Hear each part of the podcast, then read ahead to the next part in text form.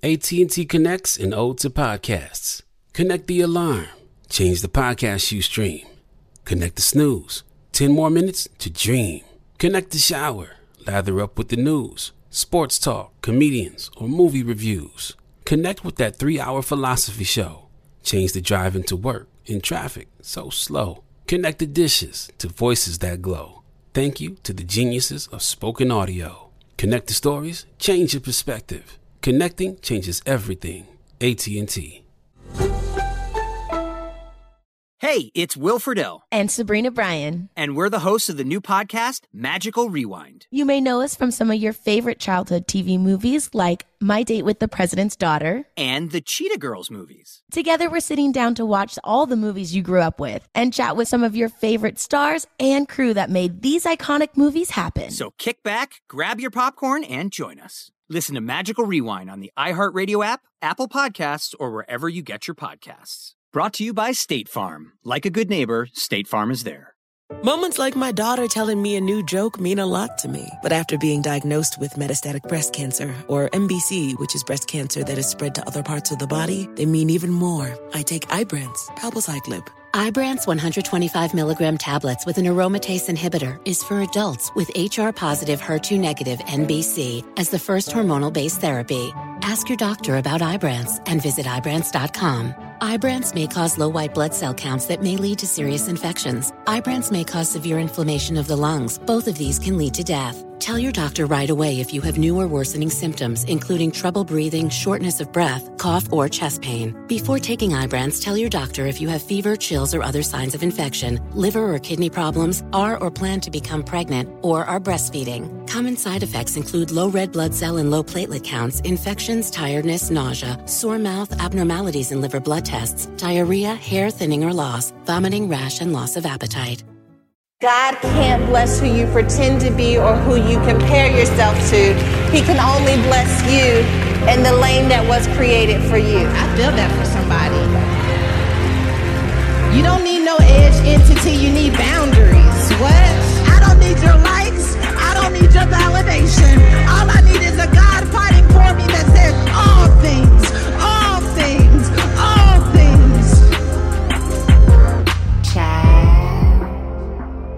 Make no mistake, we learn something new every single day. It's how we apply that knowledge that determines who we have the potential to evolve into, even if it means unlearning a thing or two. For the sake of when you know better, you'll do better, I invited my girl Yasmine Cheyenne on to teach us all the things from creating boundaries to self healing. Sis is basically a guru, and let me tell you something, you're gonna be better as a result of it. Let's go. So I have to tell you, I don't, I think, oh, because uh, my Explorer page, one of your graphics came up on my Explorer page. And then, of course, I go to stalk your page and I'm like, she's giving what needs to be gave. But I'm just telling you that I was stalking you. I love the compassion that you have when speaking to us, when navigating our wounds and our issues. So I am mostly excited to speak to you this week from my own selfish indulgence. Everyone else gets to just kind of ear hustle on this conversation. But thank you so much for joining the podcast. I appreciate you.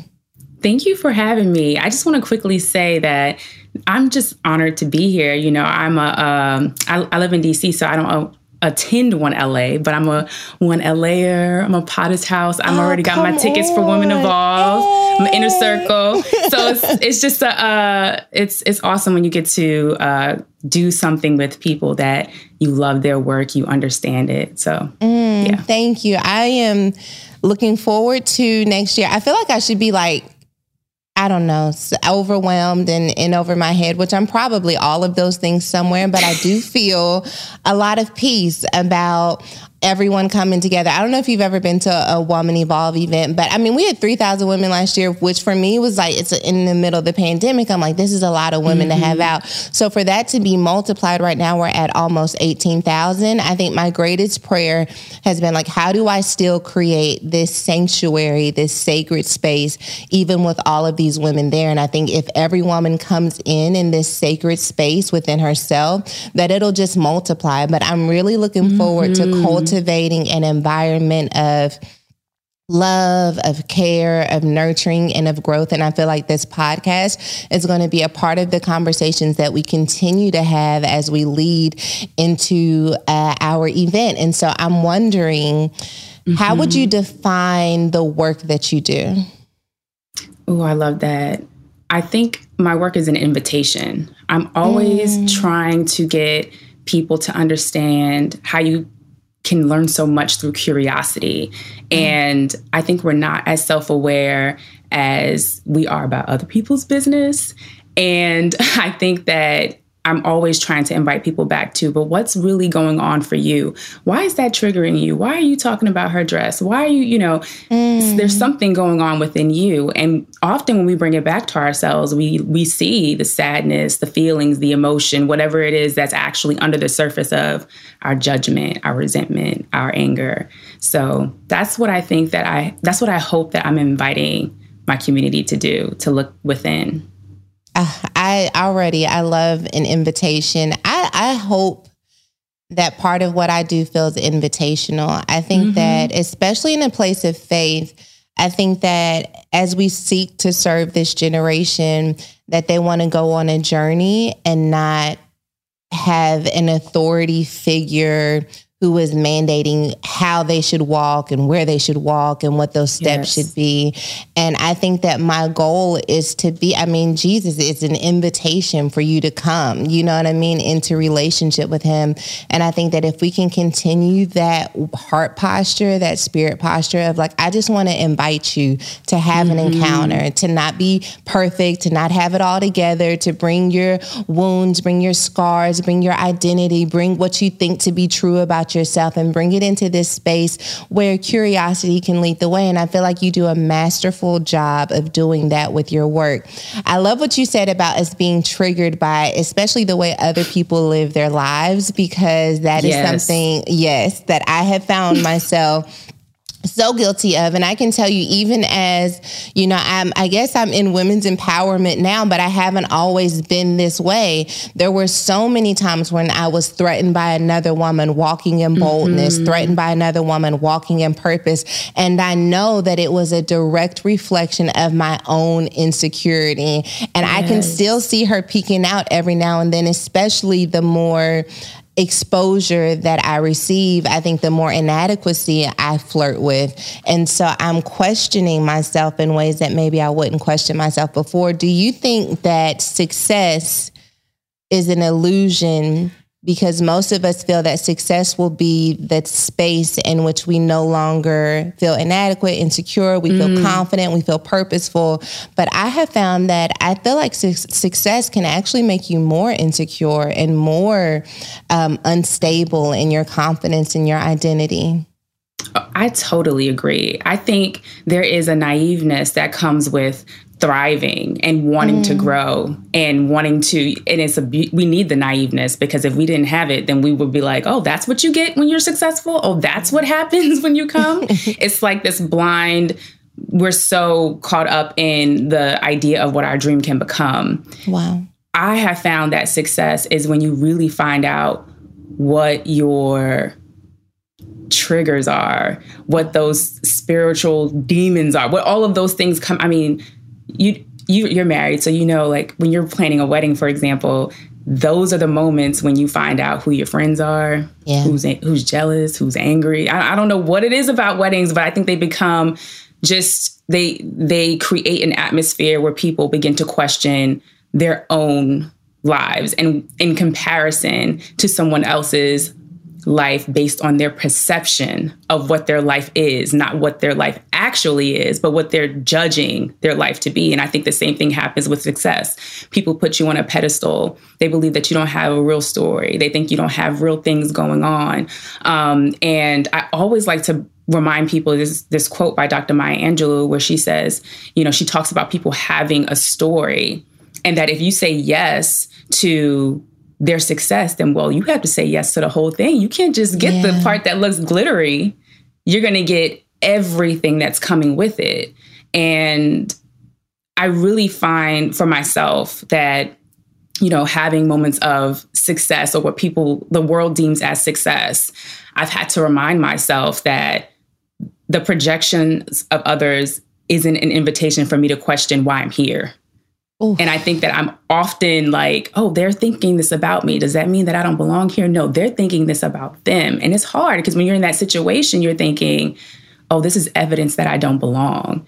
And it's yeah. actually just evidence of their projection or their trigger, and perhaps an invitation for me to ask myself how I can stand firmer and stand stronger and stand more grounded in the knowing that I'm exactly where I'm supposed to be. Okay, you're stressing me already because I feel like I'm gonna have to go deep. I'm gonna have to tell you my business. I don't know how I feel about it. It's the I think it's the voice, it's the way that you're delivering. I don't enjoy it. But okay, so you have said, you just said, let me tell you what you told me. You told me okay. that you think success is knowing your triggers mm-hmm. and knowing your trauma. Mm-hmm. And nobody wants to do this work like Mm-mm. me i am nobody like i i want to get to a space where i don't have the triggers where i don't yes. have the trauma and i'm no longer governed by it or ruled by it and i become frustrated with myself when I experience something that triggers a previous trauma, that triggers an insecurity and an anxiety. Mm-hmm. And yet, you, what I hear you saying to me is that maybe I should spend less time trying to eradicate it and make it disappear and more mm-hmm. time inviting the knowledge that it exists into my perspective. So I'm no longer surprised or tormented when those triggers take up space in my mind, but I can see it clearly for what it is. Is that what you you just told me? Because I don't like that. Yeah, listen, I don't like it. Oh. You know, it, it's it's the it's the it's the idea that oh, I'm supposed to get good at healing. Like, why do we have this perception that there's going to be perfectionism in this. I'm going to like, there's a checklist, like throwing yeah. all of that away. There's never going to be a moment where we arrive. That's the thing. Like, there is no arrival point. Yes, we're stepping into new versions of ourselves. Yes, we're accepting new challenges. Sometimes we're initiated. Sometimes I know in my life, God is like, oh, here's this new opportunity. I'm like, man, I just want to have a normal month and you know can yeah. i just be normal this month?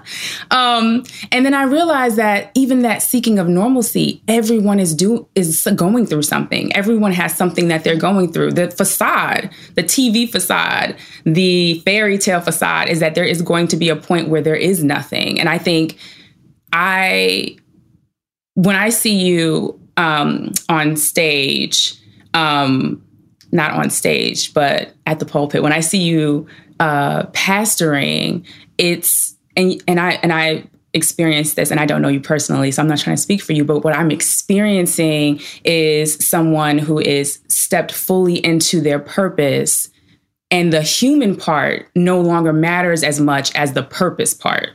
Yeah, and I think that that's what you know i'm uh, in my work too there's there's moments where i have to do something and i'm like the human part of me is like i cannot believe i even said yes to this yeah. but the purpose part of me is like there's no other choice and so every time I do that, I'm not doing that with the understanding that everything is going to work out. I have no idea what's going to happen. I'm trusting that because I'm stepping into what I'm supposed to be doing. And I think it's the same thing for healing. I have no idea how it's going to turn out. I have no idea what's going to happen on the other side of this, but I have to be willing to take the chance to see what I'm going to be given or what's going to fulfill me or what abundance waits for me by saying yes. Okay. I I love this conversation because I have, you know, um, all of these voices in my head that can try and argue against what I know is true. But I have to ask it anyway because I just have to give space to that voice, even though I know it is unreasonable and not fruitful at all. But someone's going to say, like, what is the point? Like, mm. why talk about the abortion? Why try and heal from the heartbreak? Like, why can't I'm functioning?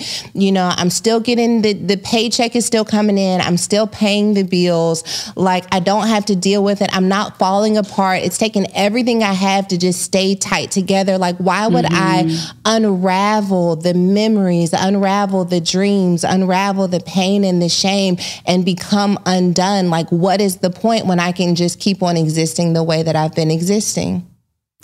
so we can make space for something else because it's taking up space. And I think that's the part we don't recognize. When I am sitting down, if you're in church and instead of listening to what's happening, I'm thinking about the shoes that she has on, I am not having space for what I'm mm. there to get. Mm. My mind is already I'm I'm picking up on a trigger. I'm I'm we're distracted. Like mm. when we allow and, it, and I don't believe in we're going to be in healing forever. Let's unravel every single experience we've ever had. Not healing for healing's sake, but if you're listening to this right now and you have things that are coming up that you know are on the surface, that you know mm. are saying, Look at me. Um, I don't feel like I belong. I'm worried that I won't get married. I'm worried that I won't make up with my children, those things that are on the surface that we're distracting ourselves with other things. Wow. Those things are taking up the space that we could be having building something different. The things that you say you want for your life, I feel like the things we don't heal are the things that are taking up the space. Mm. And so when we think about energy or when we think about even spirit, we're making space for that to exist. And I know, like, you know, I don't know what is moving through I know what's moving through you, God, but I don't know what it feels like when it's moving through you when you are literally relieving someone of something that they've been carrying that the Holy Spirit has now given you the space to relieve from them. I believe that we also have part of that responsibility ourselves yeah. when we carry God within us to do what we can on in our human space to make space, energetic space for the things that are weighing us down to no longer be something that we're saying yes to. We can't influence everything that's going to come in because life's going to life. But yeah. the things that we're choosing, I think that that's our responsibility to start to choose something different. This summer, I took an extended break from working, and in my time away, I was able to make even more space for my mental wellness. Whether you're a working mom, stay at home mom, or a stay at home and work mom, sis, your mental wellness is valuable. And that is why this podcast is sponsored by BetterHelp Online Therapy. You know, you've already been thinking about it. Now is the time to take that step to make some time for you. Having a therapist has helped me pace myself, remind me of my growth, and also holds me accountable to my mental wellness goals. BetterHelp is just as convenient and affordable as it is necessary. Problems can come from every part of our life, and it's vital that we have the appropriate tools we need to tackle them, and BetterHelp can assist you with that. For me, instead of solely focusing on the problem in front of me, therapy has shifted my perspective into having healthy solutions and improved my communication skills. When you want to be a better problem solver, therapy can get you there. Visit betterhelp.com slash evolve today to get 10% off your first month. That's betterhelp.com slash evolve. What are your thoughts on how this work marries with, I'm not even going to say faith, I'm going to say religion. I want to know what role you think. I, I hate to say traditional church, but I'm, mm-hmm. I'm going to say it like the traditional church philosophy of maybe you just get saved. I'm gonna say just religious because I don't know. Mm-hmm. It, it mm-hmm. gets weird when you start talking about church, but I do think that there is a line of thought in mm-hmm. some circles of religion, some circles of Christianity that deflects from the type of work that would allow for someone to go back into their history to get those mm-hmm. things that are yet on the surface that keep us from having genuine encounter with God. Um, because it's just something you should pray over or something you should just get over. But this mm-hmm. intricate work of what seeds were planted by the enemy, what seeds were planted by doubt. I don't know that this is the type of work that we spend a whole lot of time doing in mm-hmm. some traditional faith spaces. And I'm wondering, do you think that that has played a role in people maybe leaving faith or leaving church because there is this longing within, no matter how you slice it, there's a longing within to be reconciled, to make sense yeah. of what has occurred, to maximize what is still available. And if we don't do this work of reconciliation, I don't think we can afford to just keep moving as if it has not happened. Absolutely. I think that there's a lot of things. The first thing I'll say is I think there's a lot of people that have experienced church hurt. I did not, um, in my personal experience, my mom was like, I'm going to let you choose whether you want to be uh, a part of church life or not. Mm, and so mm, I mm-hmm. actually didn't choose church until I was an adult. And my first church service was at the Potter's house. Someone I was oh, dating wow. took me to the Potter's house. Um, and I was like, oh, I can do this. so that was my first that was my first introduction to, you know, to Christianity or religion.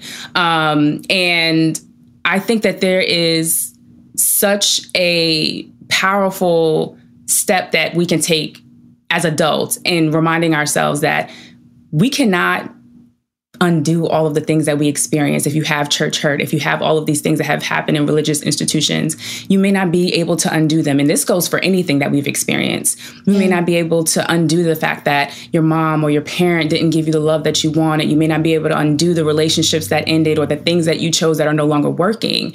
Um, but we do have power in what we can choose now and how we can use our discernment to help us to really be able to choose and and and um and grounded decision, make grounded decisions in ways that really align with what we want today. And I think wellness overwhelmingly um, works beautifully if you are in this religion, if you are in a religious space. Now, I will say that I identify as Christian.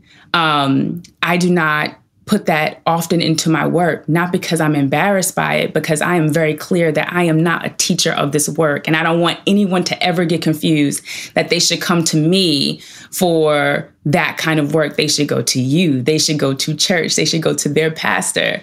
Um, but I do believe that the work that I'm doing and the things that I say and how it comes out, I know that there is no doubt that it is coming from God because it could not be me. Um, and I believe that we're all given those individual gifts. And so I'll say this I think it's important to and this is the way that I teach it. I think it's important to honor that human that human aspect, that human experience we're having. We are humans on Earth, and there are things happening that are hurting our human hearts and affecting yeah. our human minds. And I think that often those things even make us feel like I'm not going to be accepted at church. They're not going to like me. They're not going to want me. I'm not worthy of Jesus. I'm not worthy of God. And then when you begin to get away from those layers and see that there is hope that there is change, that you can choose differently, that you can make different choices, whether you're Christian or not, whether you're Jewish, no matter what you are, you can find a faith that that speaks to you. And especially if you're not in it because you think that you don't belong or you're too unworthy to come into it which are so many people feel because of the rhetoric that's often used i think that if anything is helping people to find that they can do both. You can have God and you can have your therapist. And there's yeah. nothing wrong with you if you pray and also make space for your mental health. Have you always been like this open, or did mm. something trigger you? Did something initiate you into this space of like really being reflective? I've always had a curiosity about why people say or do the things that they do and mm. genuinely wanting to understand, not from a place of, why is she crazy? But more so like, what happened to her? Wow.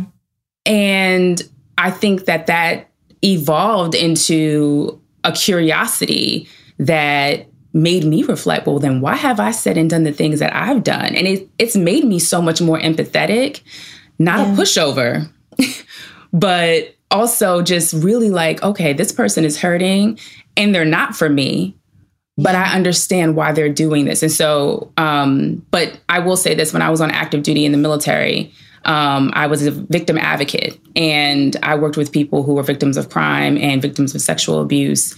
And that kind of cracked me wide open. It was at mm. the same time I had just, um, it's so interesting to be talking to you about this. I had just went to the Potter's house the year before. Mm-hmm. I deployed. I had joined the church. Like I was like gung ho, like yes for God. joined the church when I was deployed um, in the choir, And I came back and I was a victim advocate and I just wasn't expecting that. And I was only 20 years old. I had never I had never experienced what these women were going through or heard stories like this in real life.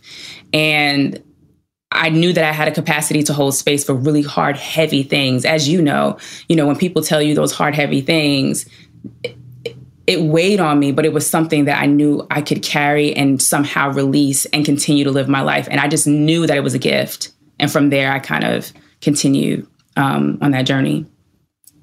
Man, okay, so I've never heard someone say that they knew they had the capacity to carry it. I, I think that you just gave me language because I do feel that very same way. I don't know why, mm-hmm. but I feel like no matter what your story is, like I can hear it and find a mm-hmm. way to love you and find a way to become you in that moment and to see life through your eyes and to hopefully also inspire you to move into a direction of hope and healing, mm-hmm. regardless of what you've gone through. I love what you said about empathy. Empathy and boundaries can coexist. Empathy means that I can understand why you did what you did, and boundaries means I can make sure you never get the opportunity to do it again to me. like exactly. I, I get, I get it. I understand. I release you. I forgive you, and it won't happen again. But that idea of being able to carry and hold space for other people what do you do with compassion fatigue? Do you have those moments or do you are you just able to continue to ingest and release ingest and release without having moments where you just are over and tapped out? I have a very close group of people who I keep around me who I don't really have a lot of the issues that I used to have in my relationships, where every where a lot of my the people around me were raggedy, just for lack of a better term.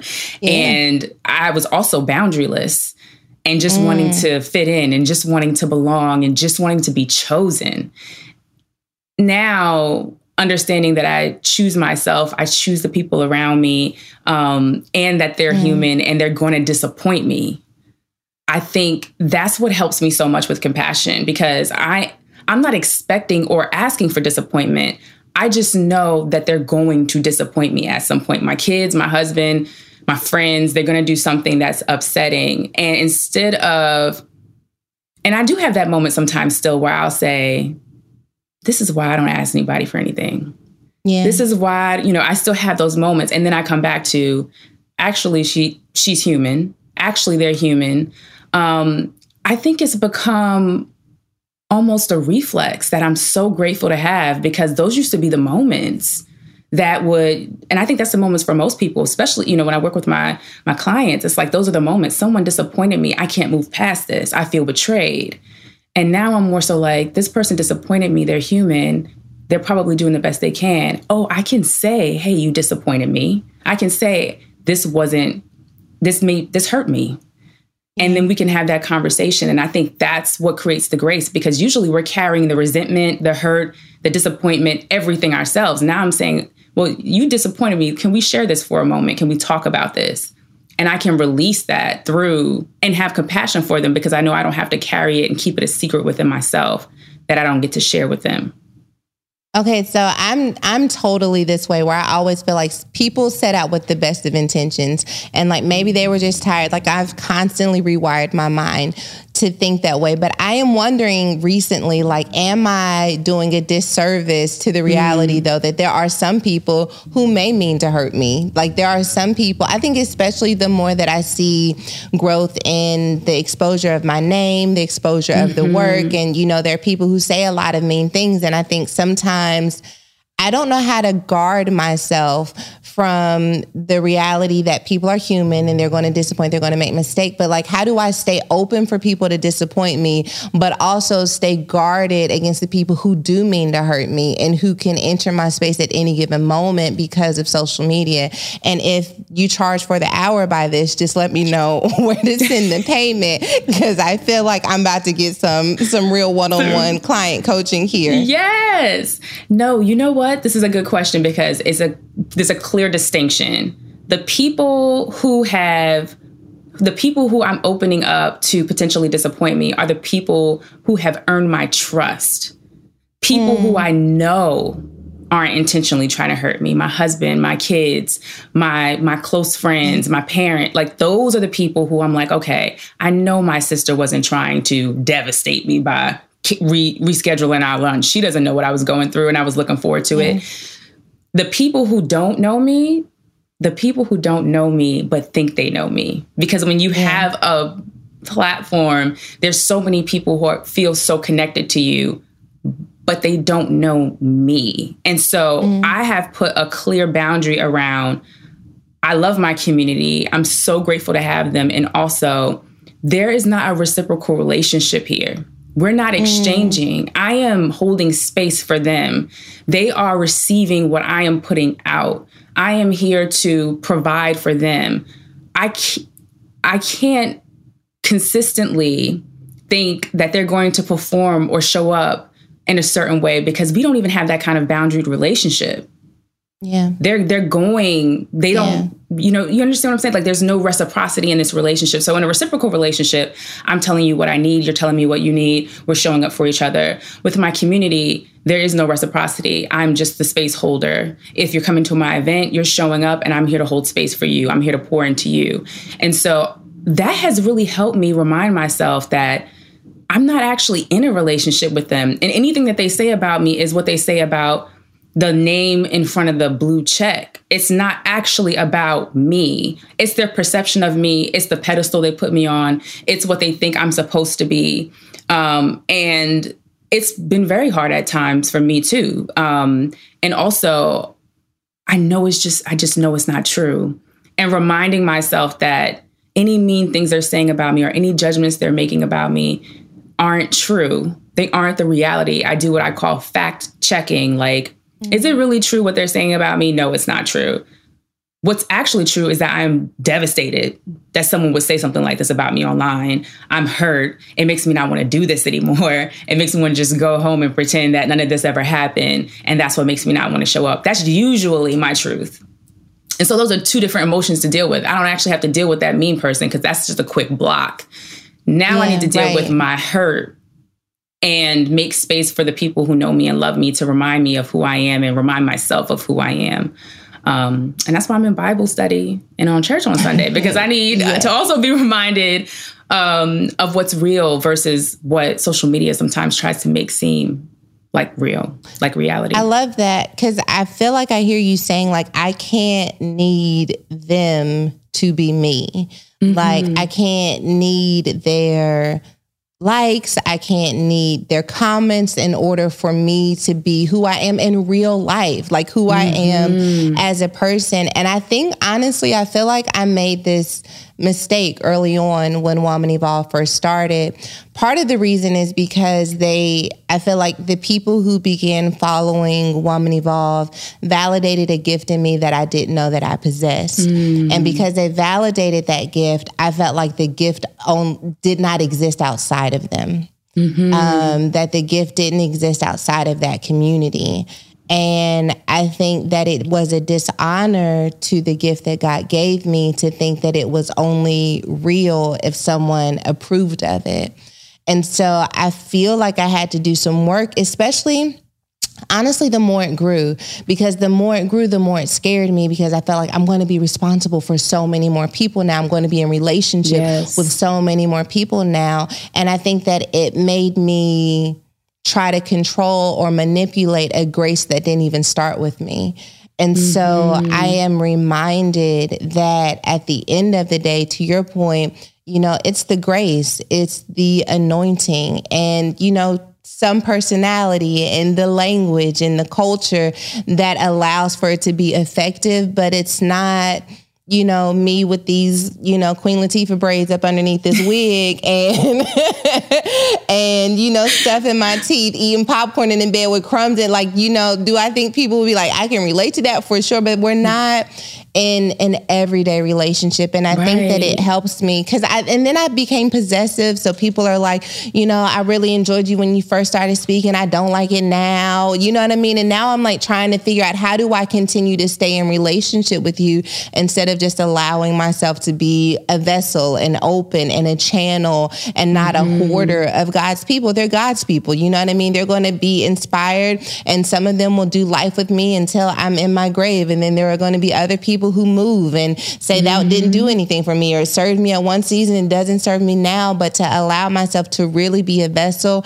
I can't need the people to stay connected in order for me to be effective. So you just help me. Yes. Thank, I'm glad. And you know, with the scripture you sent when you were saying, um, uh, it was 216, uh, Joshua 216, when you were talking about, like when I read it, it basically validated what you just said in that, mm. or the way that I interpreted it. I am not, you know, this is not my work, but I interpreted it in that there's going to be so many people that are going to come along and try to tell you, they're going to come along with information. They're going to come along and tell you just the tidbit that you need to get to the next place.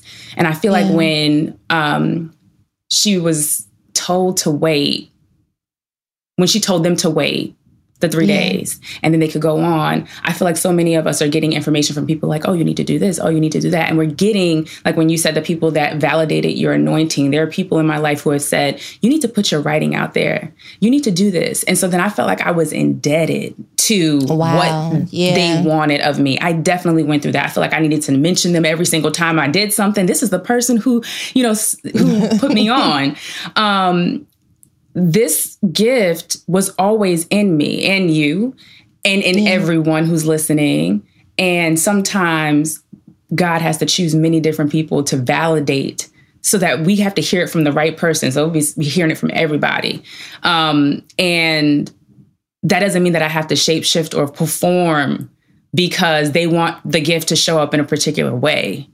And I think people yeah. definitely feel ownership over when they have been with you from the from the beginning. Why are you changing? Why you got a new hairstyle? Why you got on new yeah. clothes? Your nails are different.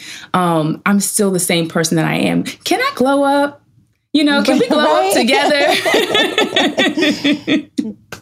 it's really um, reminding people that the show may be changing and, and, hey i might be doing things that are making me feel more comfortable you think right. i'm changing and i'm doing what's making me feel like i can actually stand here um, yeah. and i think it's so powerful when people begin to see that this is just what it is to be on tv or to be on stage or to be writing a book or to be doing all of those different things the message that you're giving is still so the same. I mean, I think that's a gift too. Um, when I think about when I heard you first speak all the way to now, it's so. I mean, you're way more powerful, and you're the way that you share. You you just know that Woman Evolve next year is going to be amazing.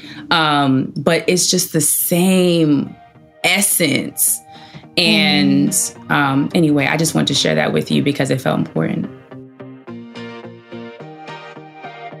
Finding the right doctor is like having a comfy dress with pockets. You want to tell everyone about it. ZocDoc, a free app that shows you doctors who are patient reviewed, take your insurance, and are available when you need them, is an app you'll love using and one you'll share with anyone who will listen. I know I do. ZocDoc has quality doctors at your fingertips and reviews from real people that have recently been seen by them so you can take the guesswork out of finding the best care for you or your loved one. Scheduling appointments has never been easier. ZocDoc is very user friendly and it has just about any kind of specialist you may need. Go to ZocDoc.com slash Woman Evolve and download the ZocDoc app for free. Then start your search for a top rated doctor today. Many are available within 24 hours. That's ZocDoc.com slash Woman Evolve. ZocDoc.com slash Woman Evolve. Thank you. okay, so that's good for me and it's helping me because I think that what people, especially because we're viewers of everyone's life from mm-hmm. the beginning of something to the maturing of something. Mm-hmm. And I mm-hmm. think that we can lock in on a version of someone when they're in seed form. Yes. And then when they begin to take root and we see okay, this wasn't this wasn't the fruit, this was just the seed that we can become so longing for this seed version of who they are that we don't honor the fruit that has been connected to it. And I think that's what happened when I first started speaking. I literally like will say I am not a speaker. Like this is not my thing. Like this is my gift in its seed form. And to hear that what you saw in the beginning, you still experience in a different level, on a different level today is really encouraging for me because I think ultimately I came to a place where I'm like, I'm just going to continue to nurture this seed and see what it becomes. And everyone's mm. watching the becoming and they're watching the nurturing and they're watching the seeds and they're watching things spring forth and they're watching when the fruit falls and goes through different seasons. And I think that I have to become comfortable with knowing, and this is something that I think really happened this last year, I really came to a place where I just came to a place where I'm like, you're going to have to be comfortable learning with an audience. Other mm-hmm. people may get to mm-hmm. learn and they're behind the scenes. Other people may get to make mistakes on a smaller scale, but you've got millions of followers and you're still figuring it out. And pride wants you to show up perfectly. But if you can just be comfortable saying, I'm on this journey and I'm learning and I'm going to mess up and I may not say everything the right way and someone's going to write a YouTube channel about how I messed it up and someone's going to do a TikTok video about what I did wrong. But at the end of the day, you're going to do this in front of people and you're going to survive it. You're going to mm-hmm. be okay. And I think that that's probably why God had to disconnect my worth from the reception, that relationship that I was building, because I think that I would have ended up being more wounded than effective when those moments where I made mistakes, where I make Absolutely. mistakes. Absolutely. And I'm a recovering perfectionist. I, I self identify recovering perfectionist. Yeah. So I think reminding myself that it's not going to be perfect. But I think that's why people identify so much with your story and people who um, share their stories publicly, whether you have millions of followers or whether you just have a few hundred. When you share your story publicly and then you see someone get to the other side of it, I, when we were watching, um, when we were watching Woman Thou Art, Lo- uh, Woman Thou Art mm. Loose and we saw you become anointed. That's why, I mean, I was bawling. And I think it's because, yes, I was so thankful for what was happening for you and I was so proud of you, but it was like it was me.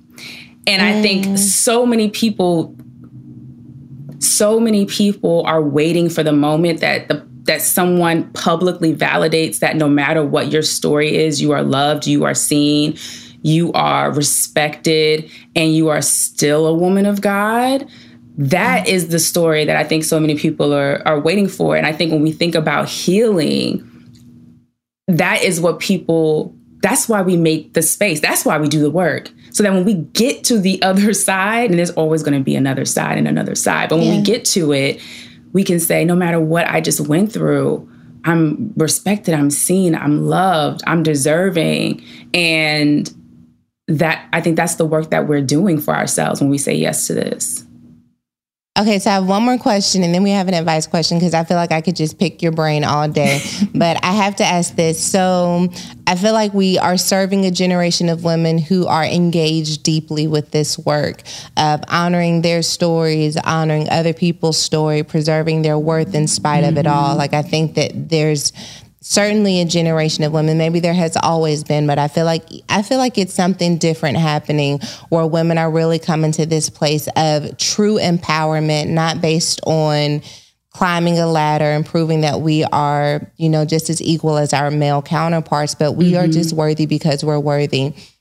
There are some people not engaged with this work um, other people who are stuck in old ways of thinking? And how do we navigate our healing, our commitment to this work, our commitment to compassion and empathy and knowledge and awareness? How do we honor that?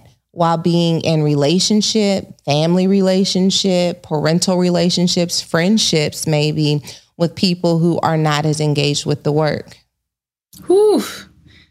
That's the work right there. I think the first yeah. part is this is the hardest part accepting them for who they are.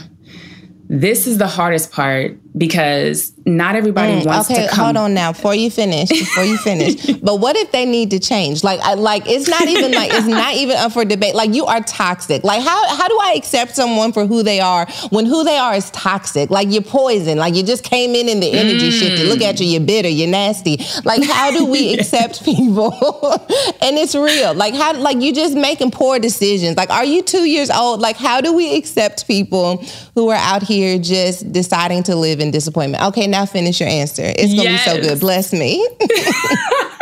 the truth is, we accept the bitterness, the toxicity. Like you literally say to yourself, this person is choosing for whatever reason to live in this toxicity, to live in this bitterness, to be judgmental, to be a thorn in my side. And I recognize that they are not interested in the change. They're not interested in what I see for them. And I think that's the second part because once we accept that, the second part is who I know they could be, they don't want that. And I have to grieve the hope that I have for what our relationship wow. could bloom into if oh. they would change. If they said yes to my invitation to come with me on the journey of healing, then oh my gosh, our relationship would just become something that is out unbelievable. But now because if I hold on to you're toxic, you're this or that, I'm also holding on to my hope. There's so much happening when we when our hope is deflated. And we real because acceptance deflates the hope. It pops the air in the balloon. They're not coming. Then I have to move to let allowing myself to grieve the disappointment I feel that no, I don't have to let this relationship go because people always ask, what if it's my mom? What if it's my, you know, my sister? I don't want to leave the relationship. Yeah. You don't have to leave the relationship, but you may not be able to continue into the relationship the way that you have been. You're going to have to put boundaries around. I mean, there's some people I, there's some people I know that I like I won't be in a room with you unless there's another person. I'll see you at family yeah. events because I can't do one-on-one with you. And and having to make those hard boundary decisions because this is the other piece, the last piece. You can't have the closure you're seeking with someone who can't have a conversation with you. They have to be willing to hear what you want to say. This is the other piece. We're doing all of the healing work on our own because when you have a re- relationship with someone who can hear you, who understands you, who is willing to have communication with you rather than a, than a debate about what you're saying, then you can c- kind of come to a place of compromise it's yeah. hard to come to a place of compromise who's with someone who's not speaking the same language as you. So you're going to have to realize that you're going to have to move forward and they're going to sense that the relationship is changing and they may have things to say they may call you selfish they may call you all kinds of things about the, the fact that you're deciding to move forward with your life in a way that doesn't give them the same role to be codependent or toxic or violate your boundaries in the same way that they were before. But this is what mm. choosing yourself looks like in real time. It's not being nasty. It's not necessarily having to leave them that last text so you had the last word in. we all have those moments. I'm not saying you're going to be perfect, but it's doing the hard thing of recognizing that I'm going to have to choose me. And this is the part that people say are selfish. And I think you can be someone who's loving and caring, and you can still have maybe a door open that they don't know about. Like if they decide that they want to walk in, I'm going to be right there. But until yeah. you make that decision, this door is closed. And and that is how our relationships begin to shift. The relationship isn't going to be what we hoped it would be. It's just going to be something that ensures that we feel safe because that's what boundaries are supposed to be doing. They're not ultimatums creating change mm. with the people we're in mm. relationship with. They're creating rules that say this is how you get to deal with me. And if you can't yeah. deal with me in this way, then we can't be in relationship in the way that we were. Uh, I love boundaries being rules for engagement. Mm-hmm. This is what it mm-hmm. takes to be in relationship with me and this is the way that I like to be communicated to. this is the way that I like to be respected and honored. This is how I value my time, mm-hmm. my resources. And when you break those rules, this is just a reminder that this is the space that I live in. Mm-hmm. And if you need to function that way, you may have to function with someone else because I choose to not live that way. I think mm-hmm. that's impactful. Woman Evolve is supported by First Republic Bank Have you ever experienced a relationship with a banker who was available to answer all your questions, even by phone or email? Doesn't exist, you say. It does at First Republic. At First Republic, everyone gets a personal banker who's ready to sit down and answer your questions, no matter how complex. And did you know that First Republic's commitment to extraordinary service extends beyond its clients? First Republic is committed to strengthening the communities it serves through meaningful partnerships with innovative nonprofit organizations. To learn more, visit firstrepublic.com. That's firstrepublic.com. Member FDIC, equal housing lender. Okay, my advice question, because listen, in a minute, I'm gonna just completely pick your brain. Oh, and it's long. I like them long. Hi, Sarah Jakes Roberts and the Woman Evolve team. I have an advice question. I've been feeling so lost and empty for quite a few years now. I feel like I've been operating in survival mode for the past 14 years and feeling lost and empty for at least the past 6 i mm-hmm. I'm at a loss as to how to jumpstart my life. I'm a shell of a person. I have run out of steam and don't know what to do to get out of this rut. I feel so lost. I've tried everything I know to get out of this space prayer, listening to sermons, reading books, reading devotionals, exercising, therapy, and more therapy for depression. Mm-hmm friend groups, etc., and just feel so empty and at a loss. I literally have nothing to look forward to each day. I'm lacking purpose and mechanically going through my life. Even when I try to do something fun, it doesn't feel fun anymore. And most times I'm doing it alone, so it feels even more lonely. Mm. Don't get me wrong, I enjoy my own company, but I'm doing everything alone because I really don't have anyone. I don't enjoy my career, but I have no idea what I'd even like to do to begin exploring a new one. I don't have meaningful friendships, so I'm generally feeling very lonely and I'm in a loveless marriage. Mm. I really feel like God is just so over me because I can't seem to get connected or get any direction. Sometimes I question if He even really exists. I'm just so lost. I'm approaching 50 years old and feel like I'm running out of time for a meaningful life that I love or even like. My question is, what can I do to jumpstart my life? How can I be happy and whole again and not just existing? Thanks for taking the time to listen to me. Mm. I would first want to just say thank you so much for being so brave and so vulnerable. Um, yeah. I think one of the hardest things to do is admit that you don't like where you are and what you've chosen for yourself. Um, and some people never do. The first thing I would think is first, I would invite you to give yourself some gratitude or congratulate and celebrate yourself for all of the things that you have said you've been doing. Because you said you've mm. been out there trying to yeah. be with friends exercising doing all, all these different kinds of things. And i think sometimes with healing there's this conception that there's going to be an automatic switch and everything's just going to be fine. And unfortunately healing is in my i always say it's for lifetime. It's it's we're we're doing this forever. And so we have those ups and down moments and it seems like you're in a down the first thing those a down moment the first thing i would say is congratulate yourself celebrate yourself.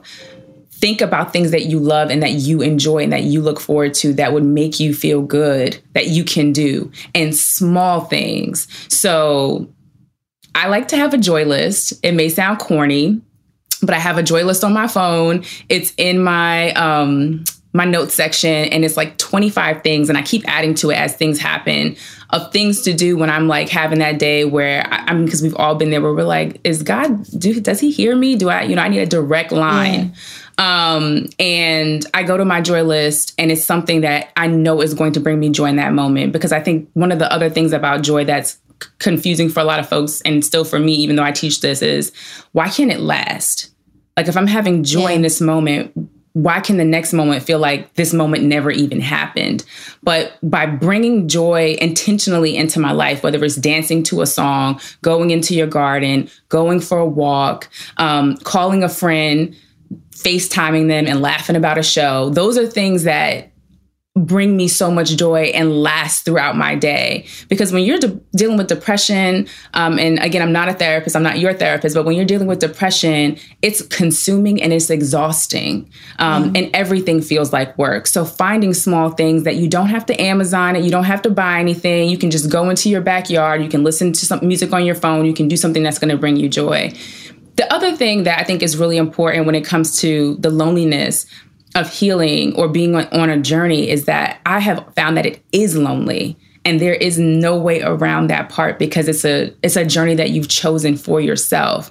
Yes, we can do it in community. Yes, we can do it with people around us, but the things that we're healing, the things that we're working on is our work. And I think it feels so consuming sometimes when we feel the gravity of what we have uncovered and what we're working through. And so I think finding spaces, whether it's a yoga class, whether it's your church, um, finding communities of people who are interested in the same things you're interested in and interested in and speak the same language that you speak so that you don't have to show up and be somebody else. You can show up just as you are, just as you're feeling, and they'll understand what you're going through. And you can begin to build new relationships because that's something that happens when we're healing often. We end up not being able to fit into the groups that we were in before in the same ways. And some of our relationships come with us. And then a lot of times we have to meet new people and make new connections so that we can make sure that we're choosing people who are choosing themselves and building the same types of yeah. lives that we that we desire as well. I love that so much. And I feel like our answers are going to be so similar. I'm just going to zoom out the lens a little bit. Mm-hmm. So, a few years ago, I started realizing that there were it was actually after my book Woman Evolve came out. It hits the New York Times bestsellers list. I'm sitting outside on my swing, and my friend is like calling me, screaming. She's like, "You hit the list! You hit the list!" And I was like, "I know, and that's so cool." And she was like, "Why are you not excited?" Mm. And I was like, "I mean, I am like." This is me excited. like this is my whole excited face.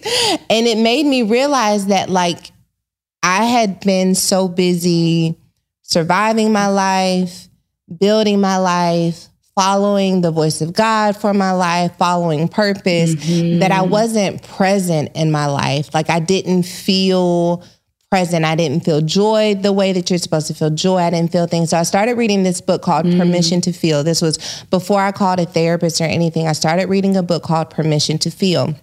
Everybody knows I love my feelings well. And so I have my feelings well and I have permission to feel. And this book told me, let me tell you what this book told me. This book told me that you always feel something. I'm like lies and fairy tales. like sometimes people ask, how are you feeling? And I'm like, not, like I feel nothing about it.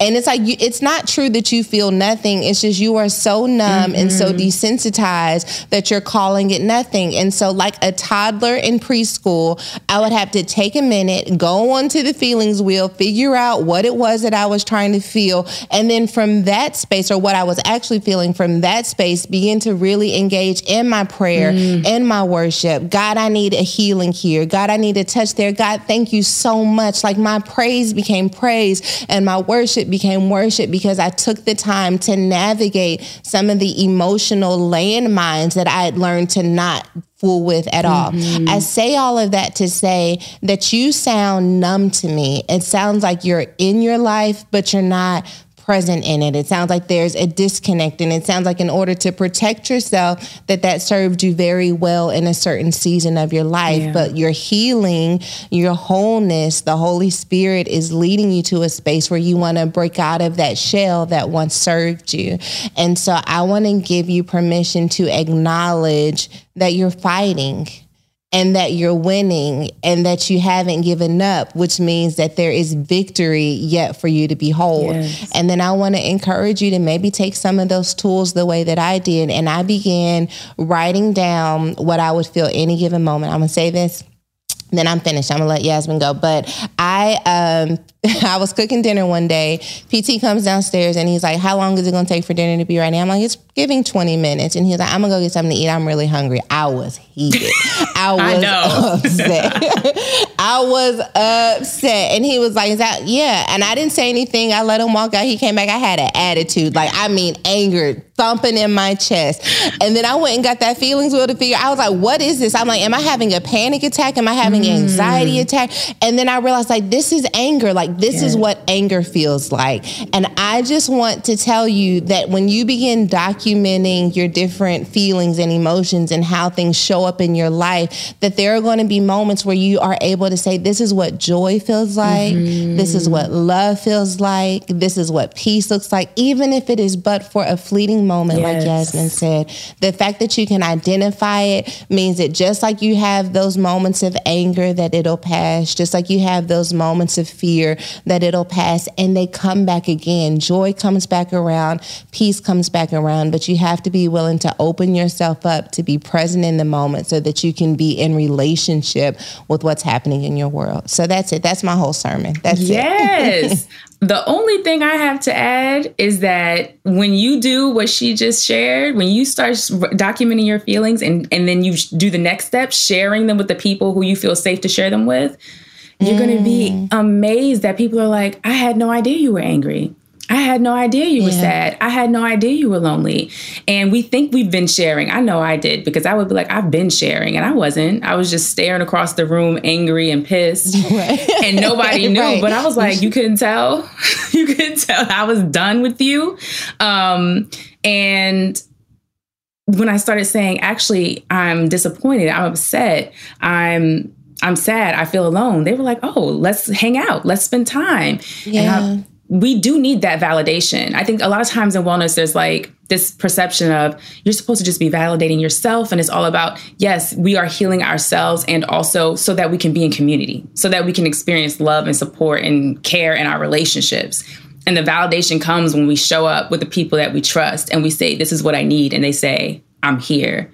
That is why mm. we're doing this work there are some women who make me proud to be woman, who make me proud to be on this journey, and you are one of them. I'm so, so grateful for you. Thank you, Yasmine, for everything that you're doing, the many ways that you're showing up for us all. Um, we owe you so much. Um, and we're going to pay you back by living and healing and growing because it seems like that would be the greatest gift that we can give you. So thank you. Thank you for your time with me today. Thank you for having me. We did it. We did it, Joe. well, I guess I'll see you next year. You will see me next year because I'm front front row, VIP. I cannot wait. I can't I wait. Can't wait. I went virtually last year, and then I okay. DM'd Gia, and I said, "Yeah." And I saw she was there this year, and I said I didn't go this year because I was afraid to go by myself. And she was like, "Do not miss another." I was like, you know, I'm just gonna buy my ticket by myself. Um, but I'm excited to see it. Thank you so much for having me. I hope you have a beautiful week. I can't tell you how many people come to the event alone and leave like I just made me some yes. good girlfriends. Like it happens it all the time. So thank you for trusting us. You're gonna have a good time and I can't wait to see yes. you. Yes, have a wonderful week. You too. Take care. All right. Bye. Bye. And there you have it, Saints. I tried to tell you. I think we can all say that we've just evolved. I feel lighter. I feel better. Yasmine, we honor and appreciate you for freely sharing your wisdom. Thanks so much for co hosting with me and leaving us with practical tools on how to live well. Because of you, we'll be sure to enjoy the sweet things in life.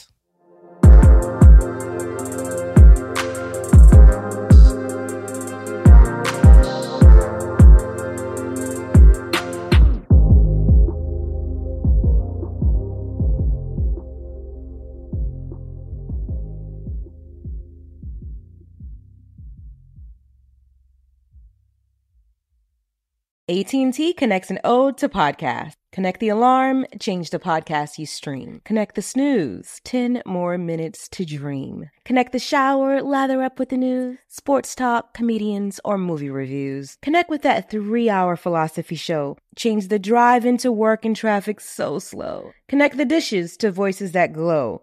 Thank you to the geniuses of spoken audio. Connect the stories, change your perspective. Connecting changes everything. AT&T.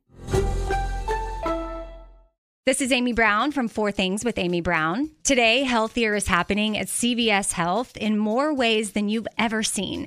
It's wellness destinations for seniors, including select locations with Oak Street Health and CVS Pharmacy. It's doctors, nurses, pharmacists, and everyone in between offering quality care and support virtually in person and on the phone. It's in home evaluations through Signify Health and meeting mental health needs through Aetna. And those are just a few of the ways that healthier is happening. To see more, visit cvshealth.com slash healthier happens together. CVS Pharmacy, Oak Street Health, CVS Specialty, Signify Health, and Aetna are part of CVS Health. Eligibility and services vary by location and individual. This episode brought to you by 20th Century Studios' Kingdom of the Planet of the Apes. Director Wes Ball breathes new life into the epic franchise. As a ruthless king attempts to build his empire at the expense of the remaining human race, a young ape begins a journey to fight for a future for apes and humans alike. Kingdom of the Planet of the Apes. Enter the kingdom in IMAX, now playing, and theaters everywhere. Get tickets now.